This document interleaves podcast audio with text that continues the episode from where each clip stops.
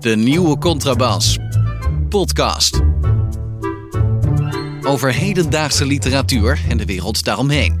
Met Chrétien Breukers, een elitaire Limburger. En Hans van Willigenburg, zomaar een Zuid-Hollander. Zo, Hans, daar zitten we dan. Zoals jij ja, zo. helemaal. eh, Je zit in we, kruipen, Gent. we, kruipen, Ja. we kruipen uit een diep dal, een, een dal van, van contrabasloos eh, eh, eh, stilte. Ja, maar daar zit... ja het, was, het was lekker rustig trouwens, dat wel. Lekker Ja, vakantie. heb, heb je een beetje honger of zeg je van honger om een podcast te maken? Of? Ja, ik heb wel honger om een podcast te maken, dat wel. Alleen, ja, ik heb net, eh, de, luisteraars hebben er niks aan om te weten, maar ik heb net een enorme technische fout gemaakt, waardoor ik me een beetje stilletjes voel. Maar eh, ja, we gaan er eens lekker tegenaan, Hans. Kom maar op. Ja? Heb je van die leuke onderwerpjes in je schriftje geschreven die we kunnen gaan behandelen? Over Wellebeck en over... He- he- helemaal, helemaal terug op de. Hè, dus, dus helemaal terug op de oude voet. Ge- ge- geen, geen revolutionair, geen zendermanager die zegt het moet eh, in 2022 helemaal anders. Hè? Dat had ook Nee. gekund natuurlijk. Ik heb, ik heb wel naar de eerste aflevering van VI Insight gekeken. De je tweede, dat zou ook kunnen. Je, je, je, hebt, de, je hebt de titel van het programma gelijk alweer verkeerd. eh, Ja, want hoe heet het? VI VI vandaag. of VI vandaag? Ja? Oké, dat is. En daar heb je naar met, gekeken. Ja, ik heb, ik- ze hadden een programma met z'n drieën. Dus met de met Gené. Ja, ik kijk ook. Ik, sterker nog, ik heb er al een stuk over geschreven. Dus, dus mij, Oh, ja, hoef je ja, niet, mij hoef je niet in te leiden. Ik dacht alleen van, eh, eh, jij bent altijd degene die, die ons strak houdt en, en zegt, jongens, het gaat over literatuur. En, en nu ga je zomaar zelf opeens eh Ja, ik was, nemen. nou ja, ik zag dus, ze hadden een gast. Ze hadden, eer- eerst hadden ze Eus als gast. Dat is toch de literaire link die we hier zouden kunnen maken. En, die, heel dun hoor, heel dun linkje. Heel, heel dun, klein literair linkje in de Deventerse sfeer. En die, die heeft wel, eh, hij was wel een beetje Johan Derks aan het opnaaien. Dat vond ik wel leuk. Vond ik Wel grappig. Hij ging hem een beetje, eh, Ja. hij probeerde hem allerlei gekke dingen te laten zeggen. Maar. Johan trapte er voorlopig nog niet in. En de tweede keer eh, was die, de, de, de, die heb ik langer gezien. De broer van Peter R. de Vries te gast. Ja. En blijkbaar kun je bij een talkshow komen als je de broer van een vermoord iemand bent. En eh, dat, zou, dat is mooi, want ik, mijn broer is nog niet vermoord. Maar ik sluit niets uit als het zo gaat. en eh, die, eh, die, die, die man die zat daar, heb je dat gezien? Die zat daar toch een hoop gemeenplaatsen te, te debiteren. ja, Het schijnt dat hij bij de universiteit heeft gewerkt, maar dat lijkt me toch ook echt dat, sterk. nog, ook zeg. dat nog, hè? Ja, dat kan me bijna niet voorstellen dat het zoiets bij een universiteit werkt. Jij wel? Ja, maar goed, ik, ik denk dat ik, ik, ik voel me wel een klein beetje, een beetje mijn onderbuik een beetje, wordt een beetje wiebelig. Want ik denk van, goh, eh, misschien wil je wel veel liever naar VI vandaag dan, eh, dan naar de nieuwe contrabas. Nee, nee, nee. Ik, Ik, voel een soort worden, ja. ik voel een, een kleine transfer eh, Nou, opkomen. Hans, als ze me de helft bieden van het salaris van Johan Derks, ben ik morgen weg. Maar die kans is echt heel klein, denk ik. Oké. Trouwens, dan doe ik deze podcast voor dat geld er nog wel even bij. Ehm, ik had een lijstje, hè, dat is de bedoeling, geloof ik. Ja, jij bent de ik man ook- van de ik heb lijstjes. ook een lijstje. Dat weten mensen niet, maar jij bent een lijstjesman. Eh, om te beginnen, eh, eh, even heel kort nog, en dan gaan we naar de literatuur, is dat. ehm, ik wilde toch nog even vaststellen dat Peter Pannenkoek, de, de, de debuterende eh, ehm, oud en nieuw conferencier, dat hij dus ook zei: beseffen, hè, naar de, zich naar de zaal wenden, beseffen jullie je niet? Met andere woorden, dat zich beseffen, dat, eh, ja, dat is, Ja. dat is, dat is Dave niet als Peter Pannenkoek, als het oud en, jaar, eh, oud en nieuw al eh, is doorgedrongen, dan voor zover we er nog aan twijfelden. Dat is dus definitief.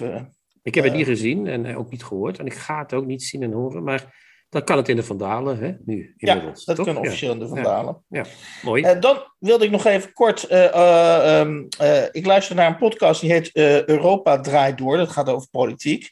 Oh. En die, die, die podcast was verhuisd naar de, naar de kelder van de VPRO-studio. En die, degene die die podcast maken, Arjan Boekenstein en Tim de Wit, die hadden het bewonderend over. Zei je nou Arend Jan Boekenstein? Zei je Ja. die, die non-valeur die toen eens voor de, in de Kamer zat, een tijdje voor de Ja, la- ja, VVD of niet? ja, ja, maar het is een andere podcast. Andere podcast. Maar Nou ja, dat is Eh, dezelfde non-valeur, toch? Ja, nou goed, la- dat doet niet toe. Maar zij keek, ze, ze waren dus voor het eerst aan, aan een andere locatie, kwam, eh, kwam de podcast. En toen zei, eh, ik weet niet eens meer of het die Tim de Wit was of Arend Jan Boekenstein.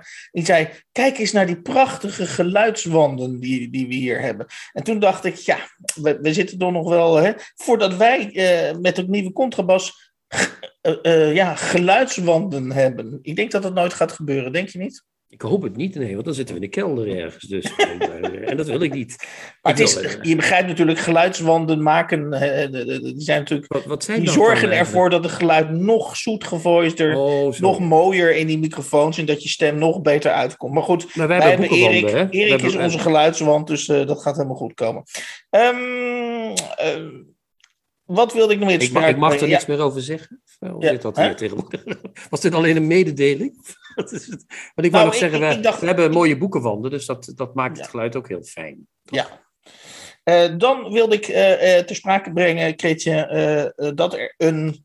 We dachten, ik, ik dacht eerlijk gezegd dat het. Nou ja, er komt altijd wel. Er druppelt altijd wel wat na van beroemde auteurs. Maar er komt een heus nieuw beroef, brievenboek van Gerard Reven aan.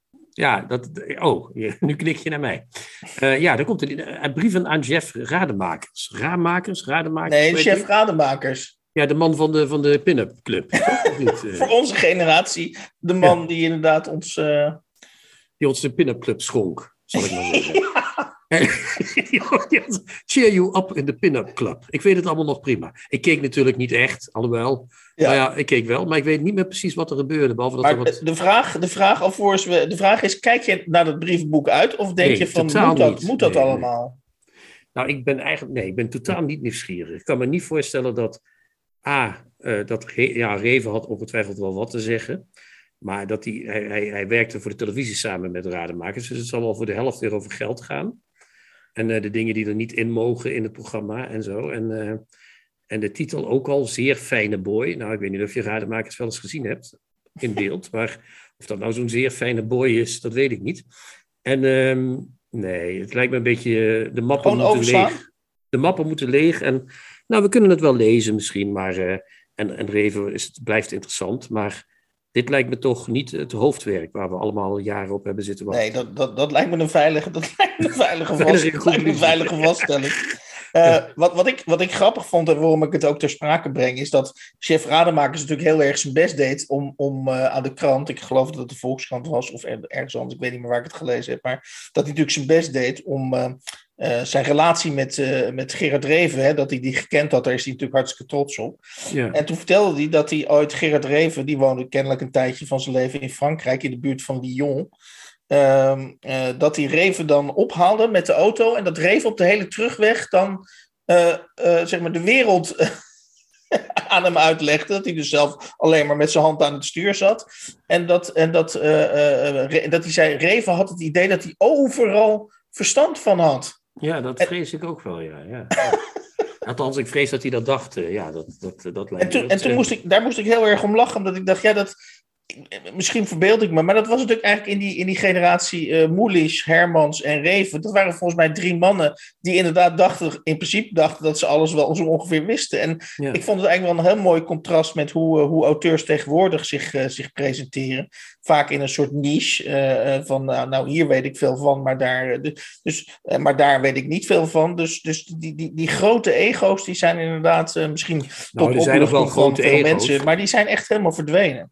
Nee, nee, nee, de grote ego's zijn niet verdwenen. We hoeven alleen maar de naam, de, door jou zo gewaardeerde namen van Waterdrinker en Pfeiffer te noemen, of we zien dat de grote ego's niet verdwenen zijn. Maar, maar de mensen die zich universeel eh, achten, zoals Reven, Hermans en, en Moelis ook wel een beetje.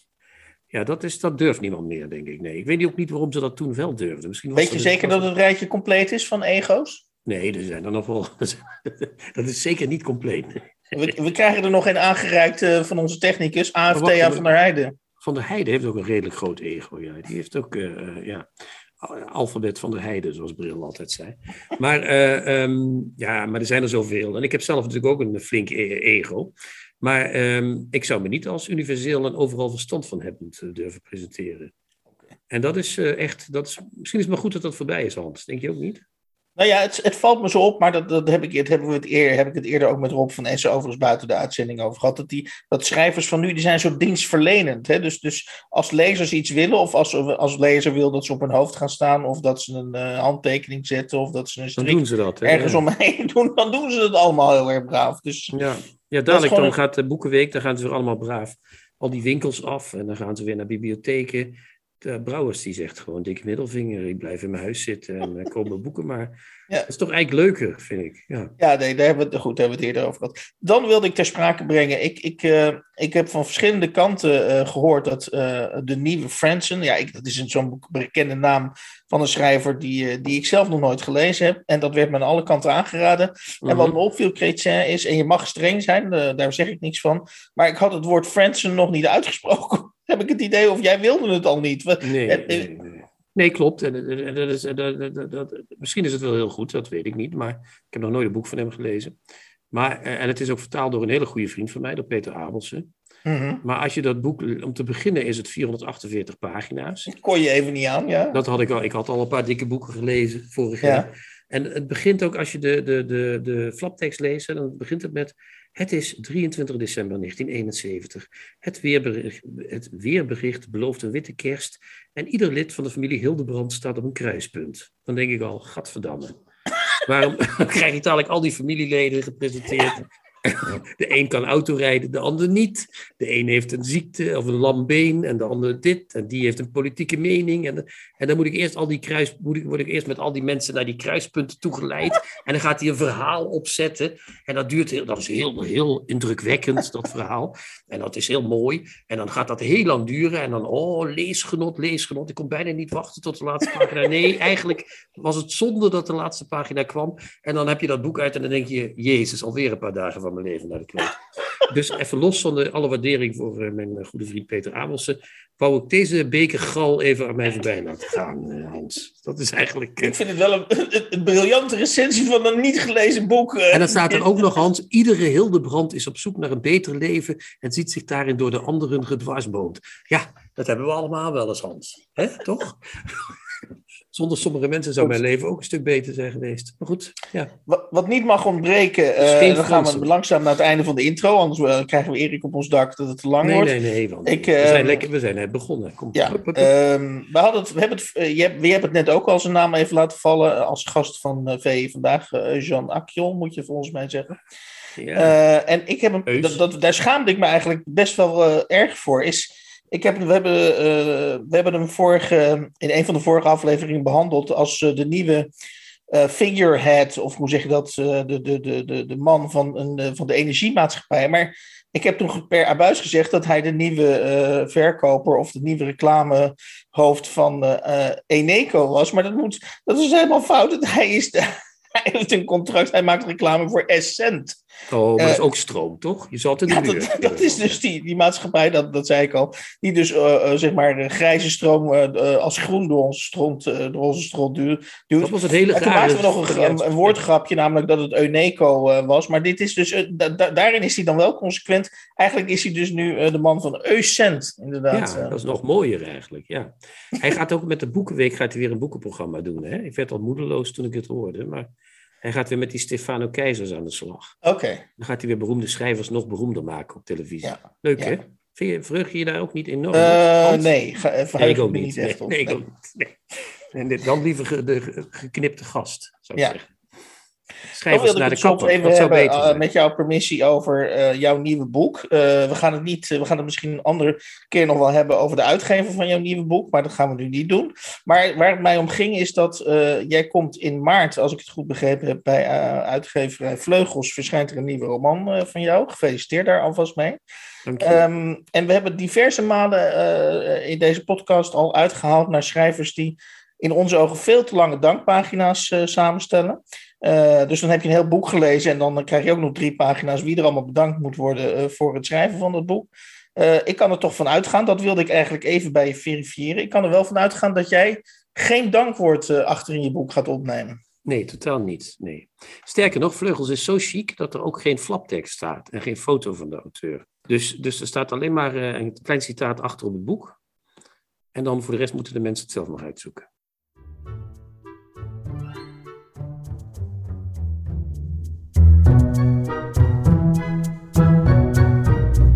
De nieuwe contrabas. Podcast. Alvorens we naar het meer optimistische gedeelte gaan uh, van de nieuwe Contrabas podcast uh, 45, hebben we eerst nog, uh, gaan we eerst nog even een appeltje schillen. Um, Chrétien meer in het bijzonder. Chrétien, welk appeltje is er te schillen? Nou ja, een appeltje, een appeltje. Dat is een boekje te schillen. Dat is een boekje te schillen met Jurgen Apperlo, die zichzelf de lezer des vaderlands Hoe heet die jongen, sorry? Jurgen Apperlo, dus niet appeltjeslo, maar Apperlo. Het was niet zo bedoeld. Um, Jurgen Apperlo van De Lezer des Vaderlands, een, een, een YouTube-kanaal waarop hij. Um, uh, vroeger deed hij het vlogboek, heette dat. Daar ging hij boeken recenseren. Nu doet hij De Lezer des Vaderlands. En wat hij dan doet is uh, van de bestseller top 60 de literaire boeken nemen en die dan gaan bespreken. En uh, dat doet hij, dus wat hij doet is de boeken die al goed verkopen, daar haalt hij de literaire krenten uit. Maar dat doet hij ook heel ruim, want hij noemt ook Suzanne van Meer en Linda van Rijn noemt hij literair, omdat dat literaire thrillers zijn. En dan komt hij dus uit bij goed lopende titels. En die gaat hij dan op zijn eigen, redelijk onbenullige wijze bespreken. En dat doet hij, ja, we, moeten daar dadelijk, we gaan dadelijk een klein uh, geluidsfragmentje horen. Hij heeft overduidelijk een presentatiecursus gedaan, want hij praat met hele mooie accenten op de precies de juiste plek. Zoals vroeger de radio mensen van de KRO ook allemaal bij Judith Bos op cursus gingen. Weet je wel, dat soort, uh, dat soort praatjes heeft hij. Ja. Uh, dus daar word je al helemaal gek van als je daarnaar luistert. En dan gaat hij ook nog de hele tijd in een soort werkelijk. Uh, we zullen dadelijk een voorbeeld van Hendrik Groen nemen. In een onuitstaanbaar proza. Het is een leraar Nederlands, dus je kunt hem eigenlijk bijna niks kwalijk nemen al. Maar die, die, die in een onuitstaanbaar proza die boeken bespreken. Weet je wel, met de, het ene cliché naar het andere. We zullen zo meteen stukje luisteren. Uh, zullen we dat meteen maar doen? Ja, doe maar.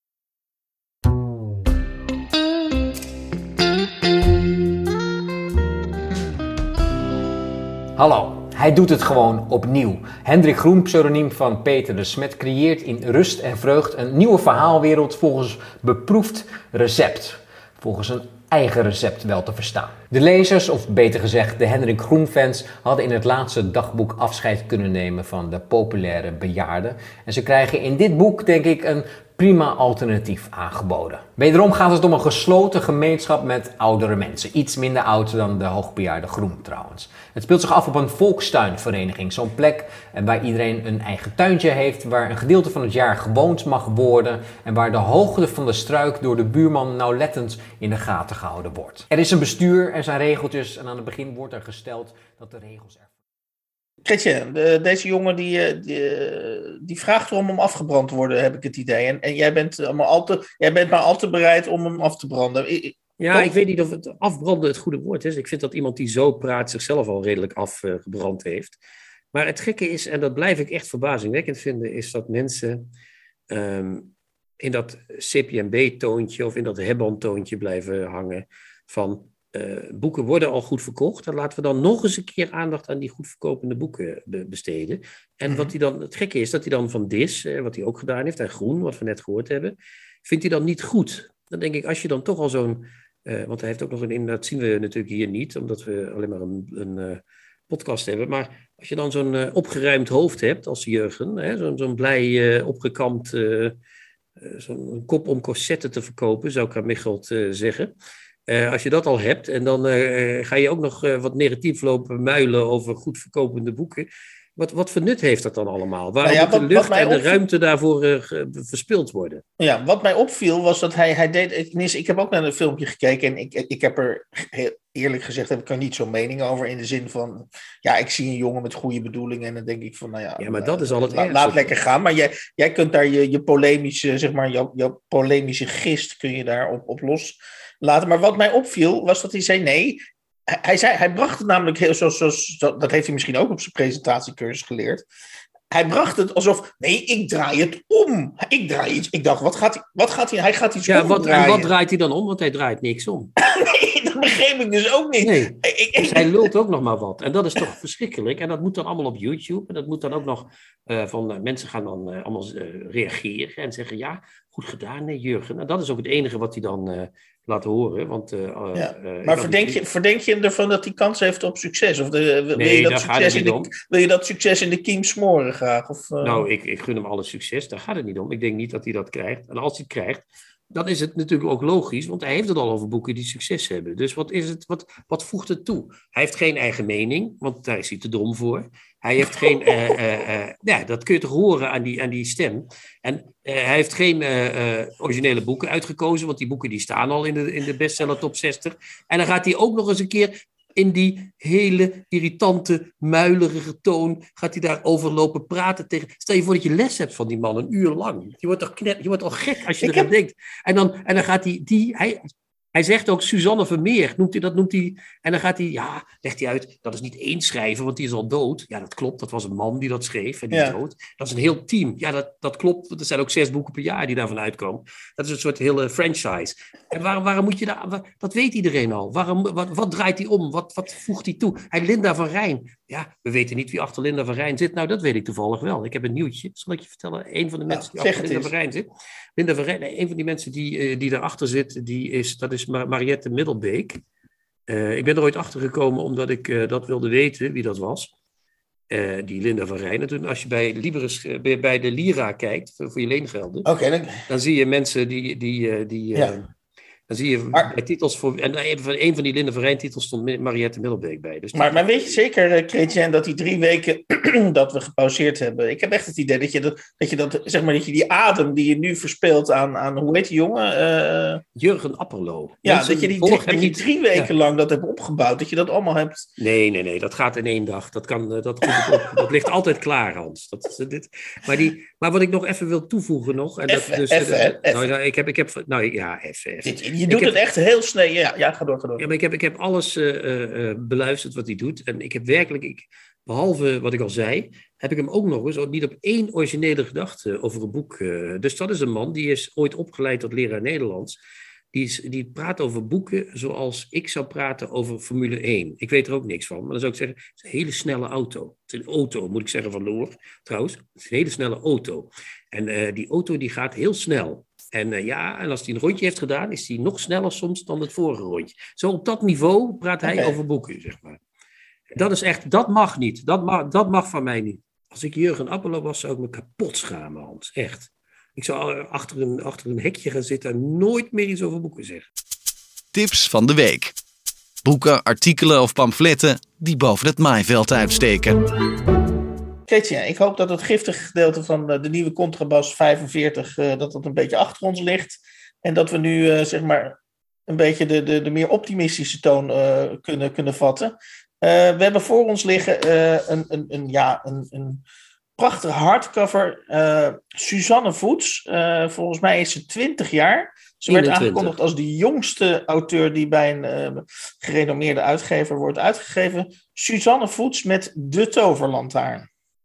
Ja, nou was het hoofd nog jonger toen hij werd uitgegeven bij Manto. Dus we moeten niet meteen uh, uh, zeggen dat ze de jongste is. Maar goed, De Toverlantaarn. Ja, wat een boek, wat een boek. Um, het is een boek dat is gebaseerd op de Camera Obscura. Ken je dat nog, Hans, van vroeger? Hebben jullie dat op school moeten lezen? Uh, ja, ik heb, dat, ik heb dat ooit wel eens gelezen, maar het was wel weggezakt, moet ik toegeven. Ja, ik heb de kennis ook een beetje moeten opfrissen op DBNL.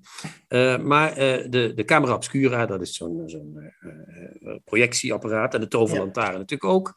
Suzanne Voets, 20 of 21, die heeft zich in dit boek, dat is helemaal gebaseerd op de Camera Obscura. En net zoals in de Camera Obscura bestaan er uit losse schetsen, waarin ze allerlei families opvoert en mensen en types, zoals de vogelaar, net zoals uh, Bates uh, dus ook deed in de Camera Obscura. En ik moet zeggen dat je, als je het van tevoren begint te lezen, denkt van, waar moeten we het allemaal heen? Maar ik heb me, als ik het zo mag zeggen, kostelijk vermaakt. Jij ook, of niet? Ja. Kostelijk, dat, ja. Want je gaat er een beetje agrarisch van spreken van het boek. Dat is wel zo. Ja. maar uh, het, is een, uh, het, is, het, is, een grappig boek. Nou, kijk, kijk ik, toen ik hoorde... Uh, want ik, voordat ik het boek ging lezen, wist, begon ik dus... Dat, dat is, ik weet niet of dat altijd verstandig is, maar voordat ik het boek ging lezen... ging ik iets lezen over hoe dit boek tot stand is gekomen. Mm -hmm. En toen kwam ik er dus achter dat het inderdaad een, een, een soort, soort opvolger... of een soort variant is op de Camera Obscura van, van Nicolaas Bates...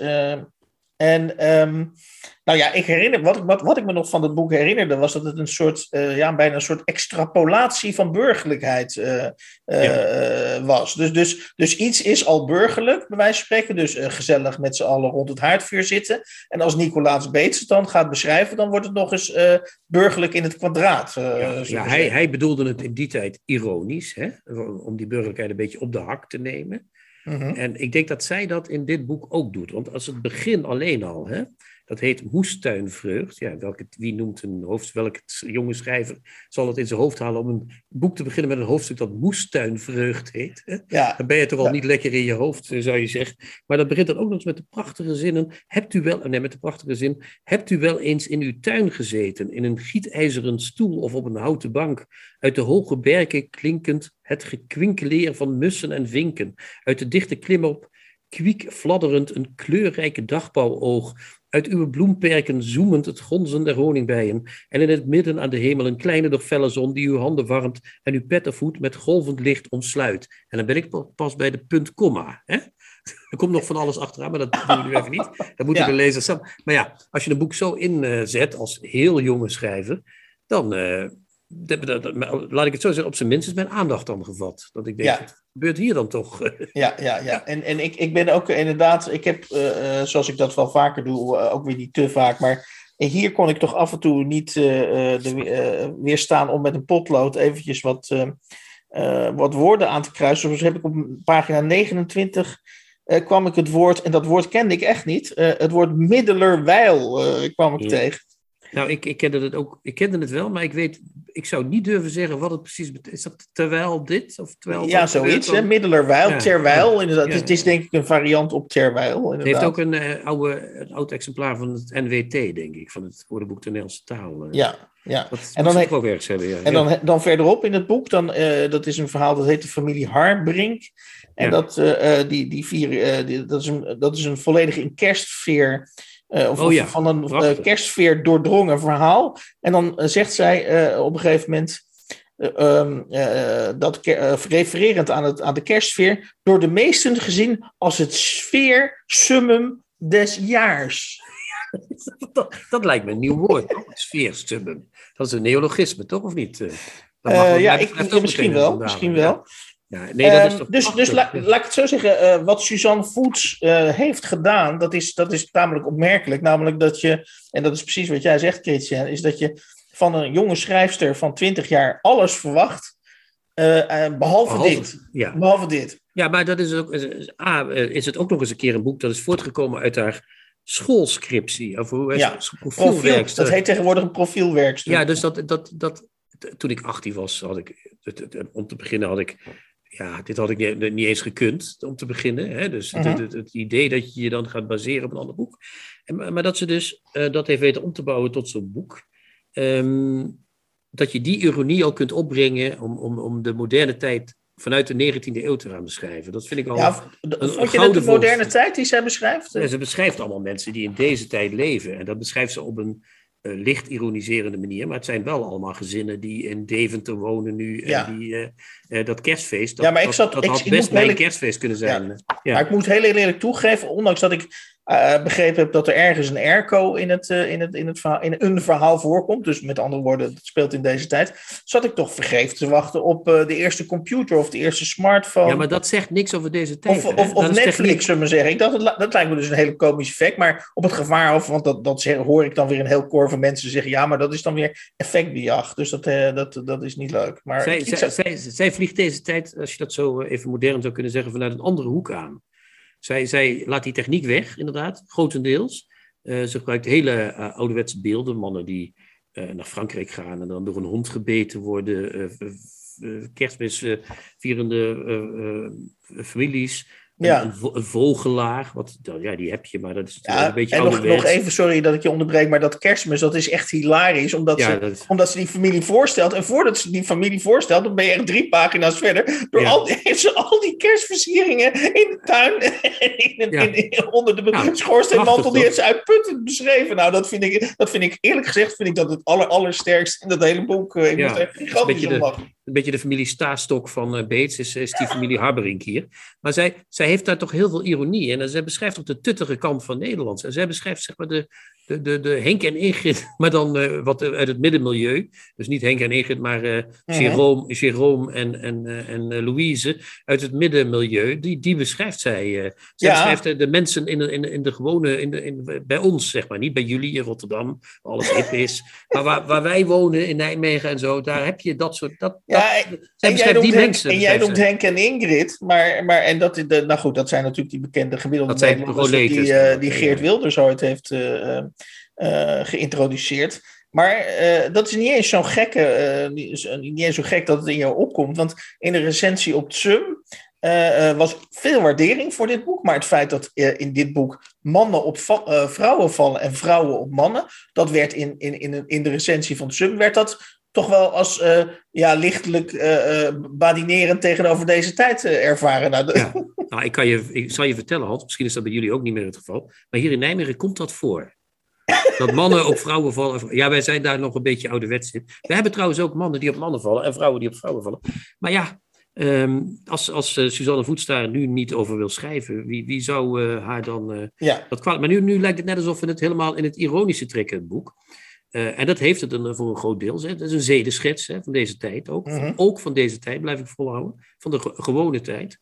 Uh, maar wat zij ook kan, is, vind ik, zij kan echt onwaarschijnlijk goed uh, schrijven. Hè, als zij, ik heb ook een dingetje genoteerd. Ehm, dan, dat is die vogelspotter. Dat is een van mijn favoriete figuren. Ja, ja. Hubert heet hij ook, ook weer een prachtige naam. Wie heet de naam? Hubert, Hubert de vogelspotter. Hubert de vogelspotter. Die naar bos en beemt gaat om vogels te spotten, et cetera, et cetera. En dan staat er die namiddag, hè, dus bij voedsel ook geen middagen natuurlijk, maar voormiddagen en namiddagen. Die namiddag toog Hubert opnieuw naar het veld. Onderweg kon de vogelaar met zijn dorpsgenoten genieten van een verschijnsel dat door menigeen vergeleken wordt met een inktvlek die zich oplost in de lucht en dan weer bijeenkomt. In Oeken zag men een spreeuwenzwerm. Zij doken en zwierden, klapdiekten en scheerden, vormden en vervormden vormen.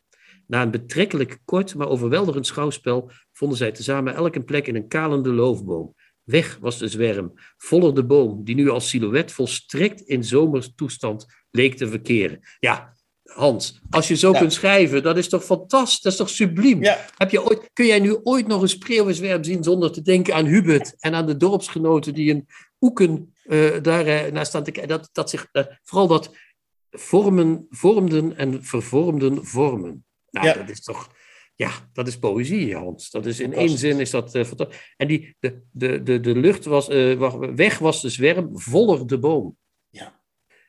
Dat is toch werkelijk fantastisch, of niet? Eh, dat- Ja, ik, ben het, ik, ik, ik, ben, ik werd er zelf ook stil van. Eh, ja. eh, als ik nog iets op kan aanmerken, wat ik op het boek kan ik verder niks aanmerken. Ik moest alleen heel erg lachen, want er is een, er circuleert een filmpje op internet met Suzanne Voets. En ze wordt geïnterviewd door een man van onze Is leeftijd. achter een piano of zo? En zit ze achter een piano. Ja, en ik, thuis en ik bij de begrijp, ouders ik begrijp helemaal niks. En, en ik begrijp helemaal niks van het gesprek. En ik begrijp ook helemaal niks hoe ze van het profielwerkstuk eh, naar dit boek is gekomen. Maar de grap is, als je het boek openslaat, interesseert het je ook helemaal niet meer. Ja, En, dat eh, is het goede van het boek dus, ja. Ja, en moet je genieten van het boek. En jij vroeg je nog af wat, wat hierna, hè? Dat vroeg je je wel nog af. Wat, wat schrijft iemand hierna nog? Ja, ik ben natuurlijk Wat- heel wat de- omdat, ze dit toontje, dit toontje, de, de, hè, die, die, die, al die lange zinnen, dat, dat beheerst ze zo tot in de perfectie, dat, Ja, dat ik zou bijna zeggen, ja, dat, dat is, eh, ja, wat was jetzt? ja dat is heel... eh, kijk, eh, je, je hebt mensen van één boek, dat zou kunnen. Hè? Dat, zij, dat, dat ze zo'n zo'n zo'n ster die aan de lucht verschijnt en meteen weer een soort prachtige schittering van, van, van, van vonken weer eh, eh, ten onder eh, gaat. Mhm. Maar ik denk als iemand zo goed kan schrijven, dan. Ik zou zeggen van. Ik ben heel benieuwd naar de. Dat, dat voets achter de piano van dat interview vandaan komt. En dan iets. ehm, misschien weer diezelfde stof in een tussen aanhalingstekens gewone roman eh, stopt. Dus kijken wat er dan gebeurt. Ze gaat in ieder geval Nederlands studeren, of ze is al Nederlands aan het studeren. Oké, dus ze ja, blijft in ieder geval wel in de literatuur, dat sowieso. Als ze haar maar niet verpesten bij die studie. Nee, dat, dat, dat is inderdaad een goeie. Ja, Goed, eh, het tweede eh, boek wat we gaan bespreken, eh, ook al niet giftig volgens mij, en dat is het boek van Lieke Marsman. En daar had jij, dat had jij in eerste instantie, begrijp ik, eh, helemaal gemist. Ja. ja. Eh, ik heb, uh, dat is vorig jaar januari verschenen, dat is precies een jaar geleden. Mhm. Uh, ik, ik had dat helemaal over het hoofd gezien. Ik was toen ook bezig nog met terugverhuizen naar Nederland en zo vanuit Praag. Dus misschien heb ik dat toen even over het hoofd gezien. Um, ik zag ja, een interview met haar in, in Brommer op Zee. Dat, het door ons bejubelde literaire programma van de VPRO? Ja, althans, Rut Joost bejubelen wij onmatig, maar de andere presentator laten we soms wat bungelen. Ja, we noemen zijn naam niet. Nee, want het is Wilfred de Jong. Um, en daar zag ik haar en het was een mooi interview. Uh, indrukwekkend, om er maar eens even de, meteen een cliché tegenaan te gooien. Want zij vertelde iets wat, wat ik niet wist. ik wist dat zij ziek was, of ziek was geweest, kanker had, heeft. Maar het blijkt dus dat zij onbehandelbare kanker heeft. Dus met andere woorden, dat zij daaraan zal overlijden. Dat, dat maakte indruk op mij, omdat zij zo, zo, ja, zo on, voor mijn gevoel, vanuit mijn perspectief, onwaarschijnlijk jong is nog. Hè? Ik denk uh, midden 30 of zo, ik weet het niet. Nee, dat is van 1990. Nee joh, dus... de, de 32 wordt ja. ze dit jaar, dus jezus, ja. Anyway, dat maakte indruk. Dus ik dacht, ik moet. De, die bundel werd genoemd in dat interview, dus die heb ik toen aangevraagd ons twee. Die kregen we opgestuurd en ik heb het niet alleen gemist, maar ik vind dat ik daarmee ook echt een gebeurtenis in de Nederlandse poëzie gemist heb. Ik vind het een geweldige bundel, vind ik het echt. ja. Niet, omdat, niet, niet om de autobiografische achtergrond alleen. -hmm. Hè, dat speelt, daar kun je niks aan doen, dat speelt mee. Maar ik vind het ook een bundel waarin iemand, als iemand zo over zichzelf kan vertellen, op het moment in, de, in het leven waar, die, waar, die, waar, waar ze staat op dit moment, dan is dat echt een geweldige. Ja, ja want jij zal, niet zo snel, jij zal niet zo snel zeggen dat, uh, dat iets een gebeurtenis is. je bent, en dat is goed, je bent zuinig met dat soort kwalificaties. wat maakt nou precies, hè, nog, nog even los van het feit dat ze dus, begrijp ik van jou, stervende is. Ja. Wat heeft nou, om dat cliché nog maar eens een keer erin te gooien, wat, wat, heeft indruk, wat heeft zoveel indruk op jou gemaakt? Wat indruk op mij maakt is, kijk, als, je, je bent altijd, als je iets wil schrijven, hè, zo Voetsnet wil een boek schrijven over camera, uh, gebaseerd op de camera obscura, dan heb je een bepaalde stof, een handvat, en daar gooi je je boek in. Uh, en je maakt een mal en daar gooi je je boek in. Uh-huh. Marsman is een dichter, dus die pakken het weer anders aan. Maar zij heeft gekozen om de autobiografische achtergrond, ik ga dood, om het maar eens plat te zeggen, uh, om die uh, te gebruiken om een bepaalde, om de plek die ze op dat moment, dat ze dat weet, inneemt in het leven te formuleren. En dat doet ze in die bundel In Mijn Mand. -huh. Zo dat ik daar bij, iedere, bij ieder gedicht en uh, doordrongen ben van het feit dat het zo is en tegelijkertijd het ook weer vergeet. Ik kan die gedichten dus ook als indrukwekkende gedichten lezen, zonder ja. dat ik die autobiografische... Dus die autobiografische aangelegenheid is er helemaal in opgelost, als je het zo zou ja. kunnen zeggen. Want ik heb, de bundel, mensen... ik heb de bundel ja. natuurlijk uh, ook gelezen en ik wist eerlijk gezegd niet, want dat hoor ik nu van jou dus. Dat, want ik heb dat interview bij uh, Brommer op Zee ook niet gezien. Dat ga ik nu alsnog doen. Um, uh, dus ik wist ook niet dat ze stervende was. Dus ik heb die bundel. natuurlijk zijn er allerlei verwijzingen en wist ik wel dat ze, dat ze ziek was. Dus, dus dat, maar ik, ik, ik kwam nergens een. uit geen enkel gedicht kon ik de conclusie trekken dat zij ons definitief gaat verlaten. Nou, dat weet ik niet, Hans. Ik heb hier het slotgedicht. Ja. Dat, dat zegt ze dat, helemaal op de laatste bladzijde, bladzijde 50. Dat gedicht In ja. mijn mand. Staat ook op YouTube, lees ze prachtig voor. Um, is het mijn sterfdag? De lucht is stil als lucht op een kalender. -huh. Is het mijn sterfdag? Maar iets eerder in dat gedicht begint ze ook over. Er zullen opnieuw tieners wild na sluitingstijd een cafetaria inrennen. Mhm. -huh. Er zullen opnieuw geliefden in de wijnbar zitten waar wij elkaar voor het eerst kusten. Ja. Zelfs jij zal opnieuw een geliefde in een wijnbar zijn en opnieuw gelukkig zijn ook al is je oude geliefde dood. Ja, dat lijkt me toch wel een. Uh, ja, maar het, het gaat kun je niet om. zeggen, Het is wel, maar, het is wel duidelijk dat ze. Dat ze uh, maar goed, uh, zeg maar het definitieve. je kunt nog altijd, tenminste, dat dacht ik, je kunt nog altijd denken dat het een gespiegelde of voorgestelde dood is. Maar het gaat ja, dus gebeuren. Ja. Het gaat gebeuren, ja. ja dat, dat, dat vind ik er wel. Ja, waarom ik, waarom nu? Hè, weet je wel, dat zegt ze ook ergens. ja, dus. Dat, het is allemaal niet uh, gering. Maar wat ik dus vooral wil zeggen, en los weer van die.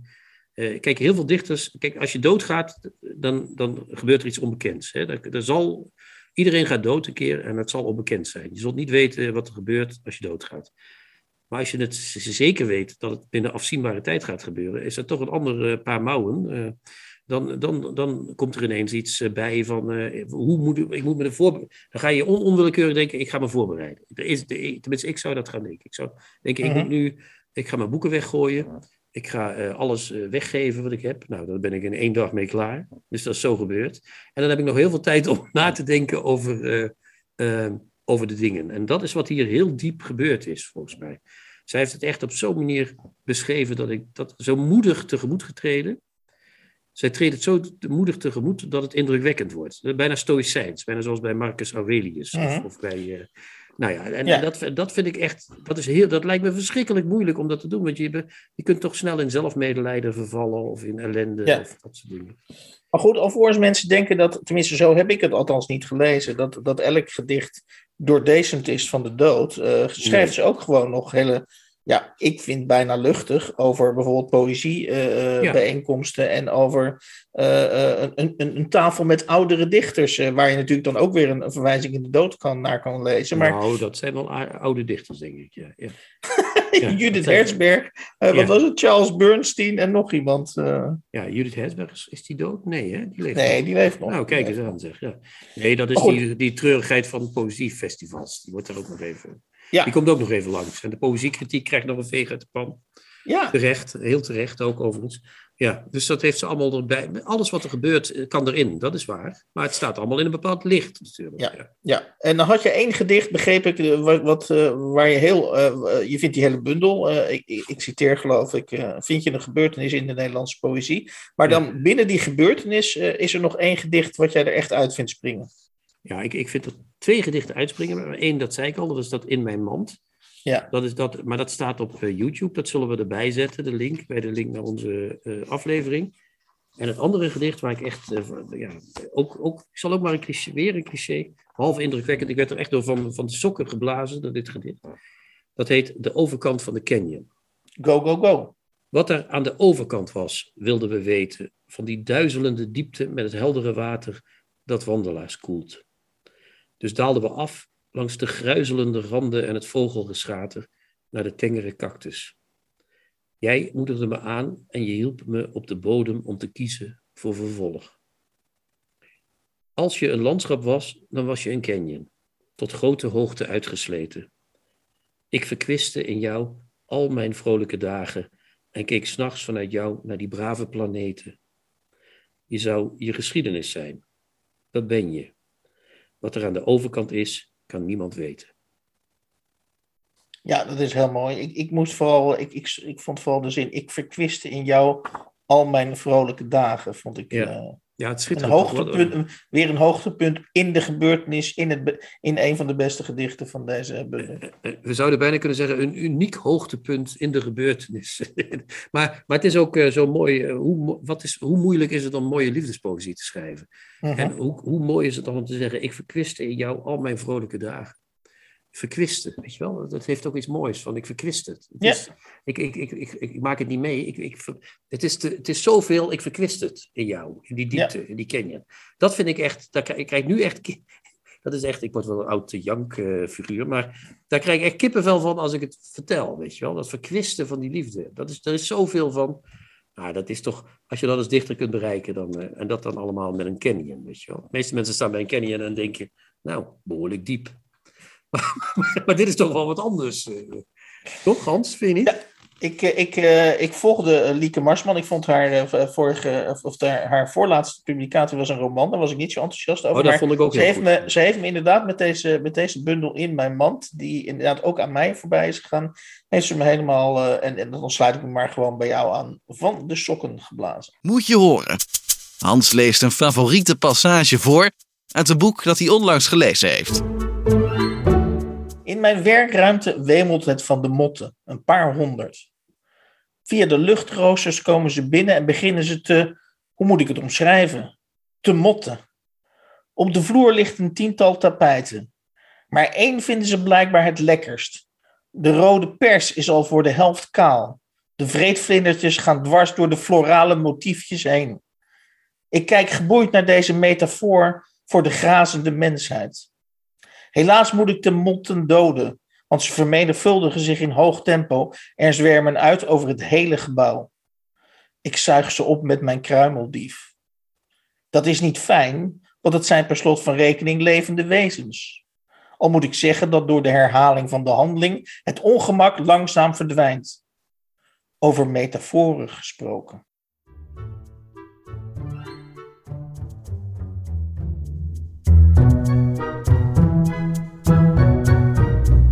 De nieuwe Contrabas. Podcast. We zijn alweer uh, toe aan het uh, toetje. Uh, en het toetje is in dit geval een, een close, reading sessie met uh, Chrétien Breukers. Ik heb even de stand bijgehouden. Dit is de vierde keer, nee, sorry, de vijfde keer dat je een gedicht gaat close readen. En de tussenstand staat op 3-1. Drie keer heb je het nagenoeg helemaal tot de grond toe afgebrand. En één keer, dat was een vrouw, uh, vond je het fantastisch. ik ben even haar naam kwijt. Het was een Portugese dichteres, volgens ja, mij. Maria do Rosario Pedreira. Wat een ja. naam, hè? alleen al. Ja. Is, uh, die is gesabeld, of in ieder geval tot, tot ridder geslagen door, tot ridderes. Ja, ja, ja. en, en wat hebben we vandaag, Christian? Op het, heb, op het menu. We hebben vandaag op het menu staan 4-1. Kan ik alvast verklappen. Paul de Metz hebben we op het menu staan. Het is uh, Paul de dus, Metz. Dus Paul, uh, als je luistert... Spoel maar even zes minuten door. it's, not gonna, it's gonna be very ugly, Paul. Het wordt echt verschrikkelijk, ja. Uh, Paul de Metz is een hele kinderachtige man. Dat is om te beginnen. het is een dichter. Nou ja, dat zijn altijd al een beetje kinderachtige mannetjes, zoals we zelf nog weten. en hij is poëzierecensent en ook een soort poëziebobo in Vlaanderen. En ik weet nog uit mijn tijd van de oude contrabas, dat ik had eens een keer een recensie laten schrijven over zijn eerste bundel. En daar kreeg ik toen, uh, die was niet positief. En toen kreeg ik een hele jankbrief van hem dat hij, ja, zijn dochter was ziek en dat kon ik toch in deze tijd hem niet aandoen, zo'n uh, negatieve recensie. En ik weet van andere collega's dat hij dat ook doet, dat hij bij negatieve recensies of zijn eigen ziekte, want hij schijnt zelf ook ziek geweest te zijn, aanhaalt en zegt dat mag toch niet. En uh, hij, is ook, hij weet zich overal tussen te wrikken. Hij schrijft echt alleen maar slechte gedichten en wordt voortdurend genomineerd voor prijzen en krijgt prijzen. Het is onbegrijpelijk. De bezige bij heeft hem opgepikt. We moeten echt een keer een aflevering maken wat er toch in hemelsnaam aan de hand is met de bezige bij. Ik zou het niet weten. Het is daar iets aan de hand wat niet helemaal uh, te vatten is. Um, hij heeft uh, vier bundels inmiddels gepubliceerd bij die uitgeverij. De bloedplek, de klaverknoop, de hazenklager en nu de bijendans. Dus uh, het motief is... Dus, kan het kloppen, Kretje, alvorens jij je helemaal losgaat op dat gedicht? Uh, uh, ik, ik, zie zijn naam op Facebook. Volgens mij heeft hij, of, voor, heeft hij, schrijft hij het soort poëzie wat op Facebook driftig gedeeld wordt. Of is dat ja, dat is echt zo'n man die, die weet je wel, dan komt er weer zo'n onbenullig gedicht van hem op Facebook en dan... Komen er, dan komt er altijd, oh, je moet opletten, dan moet je goed kijken welke Vlaamse schrijvers dat leuk vinden. Dan weet je welke Vlaamse schrijvers iets van hem gedaan moeten krijgen. Uh, vaak uh, Holvoet Hansen of zo, of, of uh, Marnix Peter, of hoe heette die, die Koen Peters en dat soort mensen, die. Die, die, die slijmen zich overal een slag in de ronde. Dus dat, als die de duimpjes gaan geven, dan weet je genoeg. Dan is er iets, okay. dan is er iets aan de hand. Maar we, we, hebben de, we hebben de afzender nu verdacht genoeg gemaakt. Laten we, laten we toch maar inderdaad naar, de, naar het gedicht zelf gaan. Staat helemaal, maar waarom zouden we die man niet even eerst flink met zijn kop door, de, door, de, door de teer trekken voordat we de veren erop aanbrengen, zeg maar. Wat is dat, waarom, waarom altijd zo voorzichtig, Hans? Het is altijd zo, iedereen is al zo braaf. Het is echt, nou, dit, dit, die, al die bundels met die titels waarin hazen en uh, bijen en al die uh, ellende voorkomt en bloed. Uh, dit, dit, dit is dus de vierde bundel, de bijendans. Het zal wel iets met bijen te maken hebben, denk je dan. En dat begint met een hele lange reeks. die heet Broedkamer. Nou, dat ik weet niet of dat bij bijen zo heet, maar het zou kunnen. Klinkt in ieder geval heel, heel, heel veel natuur zit er ook in. De, natuur, ja, want hij was ook plattelandsdichter. Nou zijn alle Vlaamse dichters wel plattelandsdichter ongeveer. Bijna alle, op een paar na. Maar um, anyway, dit eerste gedicht van die reeks, want we doen altijd het eerste gedicht uit de bundel. En dan kijken we uh -huh. daar wat er precies de uh, proof of the pudding, Hans, hè, is in de eating. Ja, ja. We nemen een paar hapjes en daar gaan we dan. Niets wees op zijn komst. In de voorkamer doeken over de tafel en de stoelen. Tegen het raam een zwerm, een zwart gezicht dat wemelde. Nou, we zijn uh, nu twee regels en een klein stukje verder. En als, ik mag een boon zijn of een bij als ik weet wat hier staat. Niets wees op zijn komst. Nou, dat kan. Niets wees, maar op wie zijn komst. Wij zullen, wij, geen idee op wie zijn komst. In de voorkamer doeken over de tafel en stoelen. Dan denk je dus, dan zie ik zo'n huis voor me wat voor de vakantie is. eh, Ja. waar, waar, waar, de, waar de doekjes overheen zijn, toch? Of niet? Dat een Ja, soort, ja. soort- tegen het raam een zwerm, een zwart gezicht dat wemelde. Dus tegen het raam een zwerm. Dus er is een huis, in de voorkamer liggen doeken over van alles. Mhm. En dan is er ook een raam en daar staat een zwerm tegenaan. Dus daar, bij je tegen het raam aan de buitenkant, denk ik dan, als ik de titel van de bundel volg. Mhm. En een zwart gezicht dat wemelde. Dus dat zijn, ja, zoals bijen kunnen, hè? Je weet wel, die kleine nijvere Die een, bijtjes een een wemelend gezicht. een wemelend gezicht, van, omdat die bijtjes bewegen natuurlijk. Hè? Die, Ja, hè, die staan maar niet stil, die kleine ja. teringleiers. Hè, ja. Die zitten gewoon maar te wemelen Ja. de hele tijd en zo. Maar, maar nog steeds weten we niet wat op zijn komst eh, wijst. Weten we daar eh, niet van. En nou ja, en het gezicht, hè, een zwart gezicht dat wemelde. Ik ga verder. Het zocht de koningin. Niets wees op zijn komst, het zocht de koningin. Enfin, niemand die dacht dat het zou opvliegen, het gezicht blijkbaar, denk ik. Waarvan schrok het dat het opwaaide als een vlag in de wind, zichzelf plantte op een tak. Dus wat er hier gebeurt, denk ik, nogmaals, en dat is heel spectaculair, Hans, dat gezicht staat dus tegen het raam. En het Mhm. zoekt de koningin, terwijl er niets wees op zijn komst. Dus dat is dan, denk ik, is die zijn komst, die zwerm die tegen het raam aan eh, eh, hangt. Hè? Zo, dat is wat er gebeurt. ja. Ja? En dat zoekt de koningin in dat huis waar die doeken liggen, blijkbaar. Een hele gekke plek om een koningin te zoeken, want die zit meestal in een bijenkorf of in, eh, of in een ding wat ze zelf eh, gebouwd hebben. En, eh, maar, spectaculair, spectaculair, niemand die dacht dat het zou opvliegen. Nee, dat denkt ook niemand dan, want dat staat tegen het raam. Waarvan schrok het dat het opwaaide als een vlag in de wind? Ja, waarvan weten we dus ook weer niet. Hè? Eerst wees niets al op zijn komst en die weet wel niet waarom het op een tak gaat zitten. Zichzelf, het gaat niet op een tak zitten trouwens, bij Paul de Metz, plant het zichzelf op een tak. Dus er gebeurt eigenlijk niks anders dan dat er een zwerm bijen tegen het raam zit, opvliegt en op een tak gaat zitten. Mhm. En dan komt het, het liet zich niet voorliegen. Ook hier weer voorliegen door wat, door wie. Ik weet het niet. Eh, Bijen doen wat ze zelf willen, zal het wel betekenen. Maar het is allemaal, en we zitten nu zeven regels verder. Zijn we bijna zeven regels verder. Het, er staat alleen maar, dit is nou echt een, weer een loepzuiver voorbeeld van hete lucht. Vind je niet? Er staat Ja, eigenlijk ik tot nu toe probeer me niet. iets, iets van bij, bijen, bij bijen voor te stellen die voorgelogen zijn. eh, Wat dat voor bijen, Ja, dat weet ik bijen niet. je dan krijgt. Ik heb het wel eens geprobeerd. Ik ben speciaal naar buiten gelopen vanmiddag, naar het park hier. En heb een paar bijen gezocht. En heb die leugens proberen te vertellen, maar die luisteren niet, Hans. Ze doen het niet. Nee, Ze ze blijven gaan- niet stilzitten. Ja, Misschien is dat het wel. Je kunt wel liegen tegen bijen, maar ze, ze spreken altijd de waarheid. Het, zoiets zal het wel zijn. Maar het is wel ook, en dat is het ergste, het is hete lucht. Het is niet iets waar. Er, staat nou werkelijk zes regels lang, alleen maar, zit iemand alleen maar met wat binnenrijm en wat, eh, wat, wat eh, flauwekul zit daar, eh, zit daar interessant te doen. En dat, dat, dat irriteert mij. Dan denk ik, waarom al die.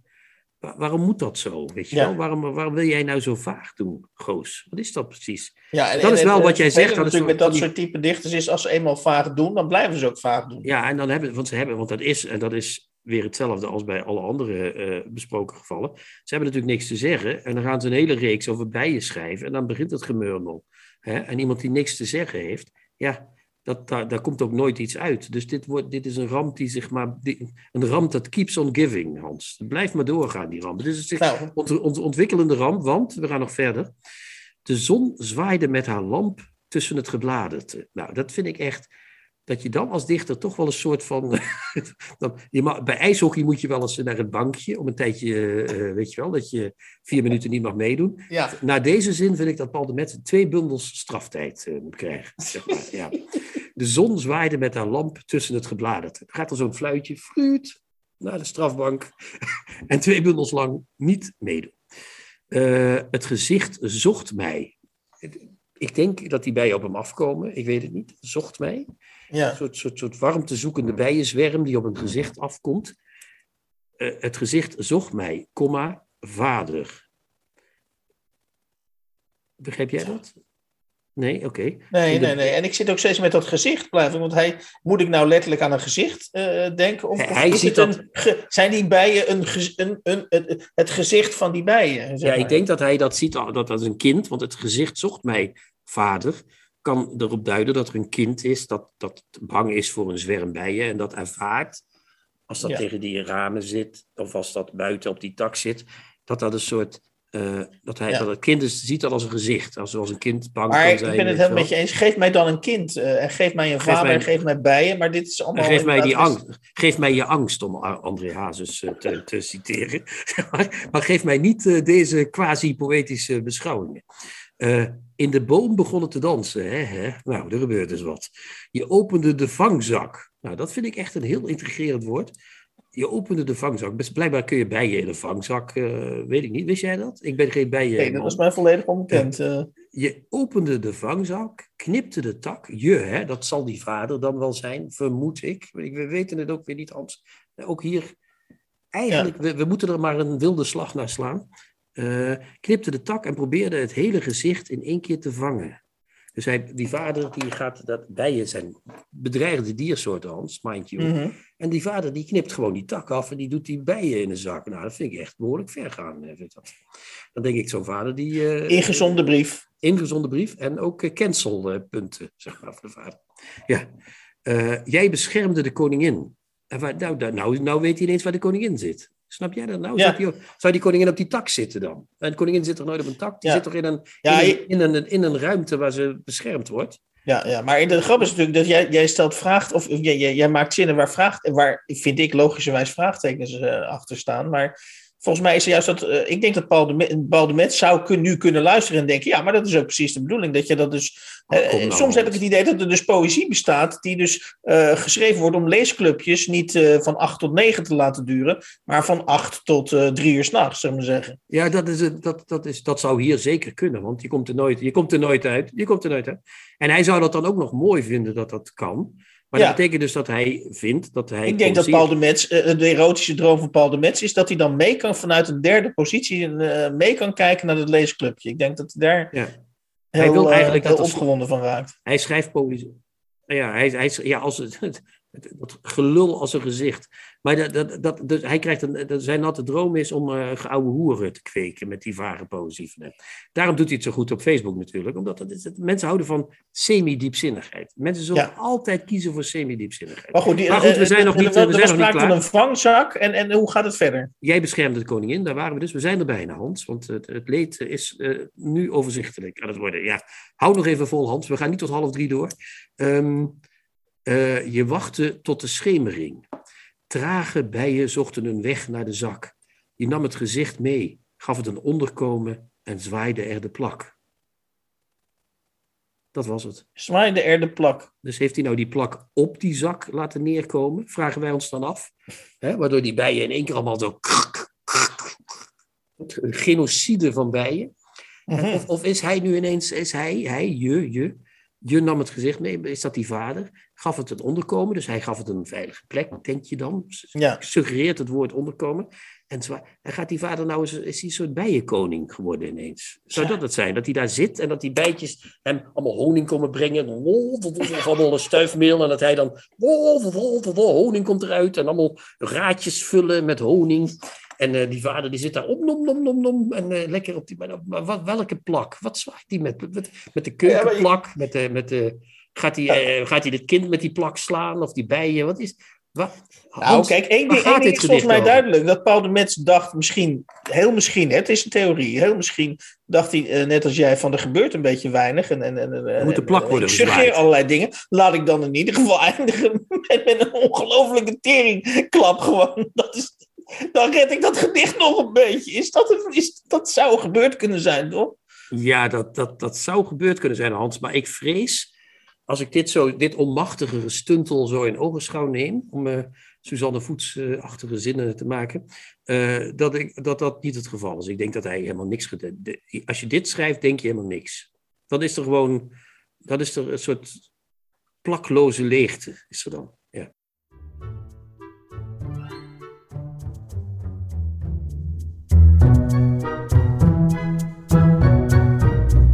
De nieuwe contrabas. Podcast. In de 45ste aflevering van de nieuwe Contrabas podcast kwamen voorbij uh, de bundel De Bijendans van uh, de Vlaamse dichter Paul de Mets, verschenen bij de Bezige Bij in 2022. Dus het is net uit en Chrétien heeft het bij wijze van spreken al à la minuut weer in de grond teruggestopt. En dan bespraken we van Lieke Marsman de bundel In Mijn Mand, verschenen bij Pluim in 2021.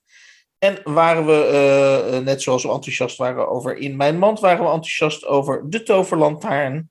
Een verhalenbundel van Suzanne Voets, verschenen bij de Arbeiderspers in 2021. En dan las ik natuurlijk als intermezzo uh, nog een klein passage voor. En die kwam uit Ik bestaat uit twee letters van Anton Doutsenberg uh, in de privédomeinreeks verschenen bij de Arbeiderspers in 2018. Uh, Christian, uh, de eerste kop is eraf van 2022. Uh, ja. Heb jij nog bepaalde verwachtingen over dit jaar? Ik of, denk dat het, ten aanzien van de podcast, nog even los van allerlei andere verwachtingen. Nou, ik denk dat we grote stappen gaan zetten. Dat zal de komende weken blijken. En ik denk dat we, je ziet hoe positief we vandaag zijn, hè, als het moet. Dus over Marsman en Voets. En hoe kritisch we zijn als het niet moet. Dus over Apperlo en de Mets. Dus ik denk dat wij eh, het woord eh, wat vroeger NRC eh, aankleefde, en nu al lang niet meer, fair and balanced. Ik verwacht eigenlijk dat dit jaar, Hans, 2022, wordt fair and balanced. Oeh, klinkt, klinkt, klinkt eigenlijk veel, veel te lief. ik, ik, dacht juist oh. dat je ging zeggen dat we de, de vijf en de zes en de zeventjes gaan afschaffen en dat we alleen nog negen en tweeën gaan uitdelen. Ja, dat is toch ook balanced? Dan, dan heb je toch ook een balans? Dan kom je in het midden uit ongeveer. Nee, oké, we gaan de, de, af en toe flink de zweep erover. Maar we gaan ook, wat goed is, dat mag best gezegd worden. Ja, toch? Helemaal eens. En we houden uh, nog steeds van onze luisteraars. En dat blijft het hele jaar zo. Toch? Absoluut. Ja, we gaan ze ook uh, liedjes voor ze zingen nog, of niet? Nee, hè? Ik wil het steeds. Eerst nooit. Ik ga eerst even een podcastadres uh, noemen. Oh ja. Uh, en dat is uh, voor luisteraars die opmerkingen hebben over, over wat dan ook, de, de, podcast aangaande. die kunnen ons mailen naar podcast.denieuwecontrabas.blog. Ik herhaal ja podcast.denieuwecontrabas.blog. Het gebeurt steeds vaker, dus we zijn eh, blij met alle opmerkingen en doen er meestal ook iets mee. Ciao, ciao, chin chin. Ciao, ciao. De nieuwe Contrabas podcast wordt gemaakt door Chrétien Breukers, Hans van Willigenburg en Erik Lindenburg.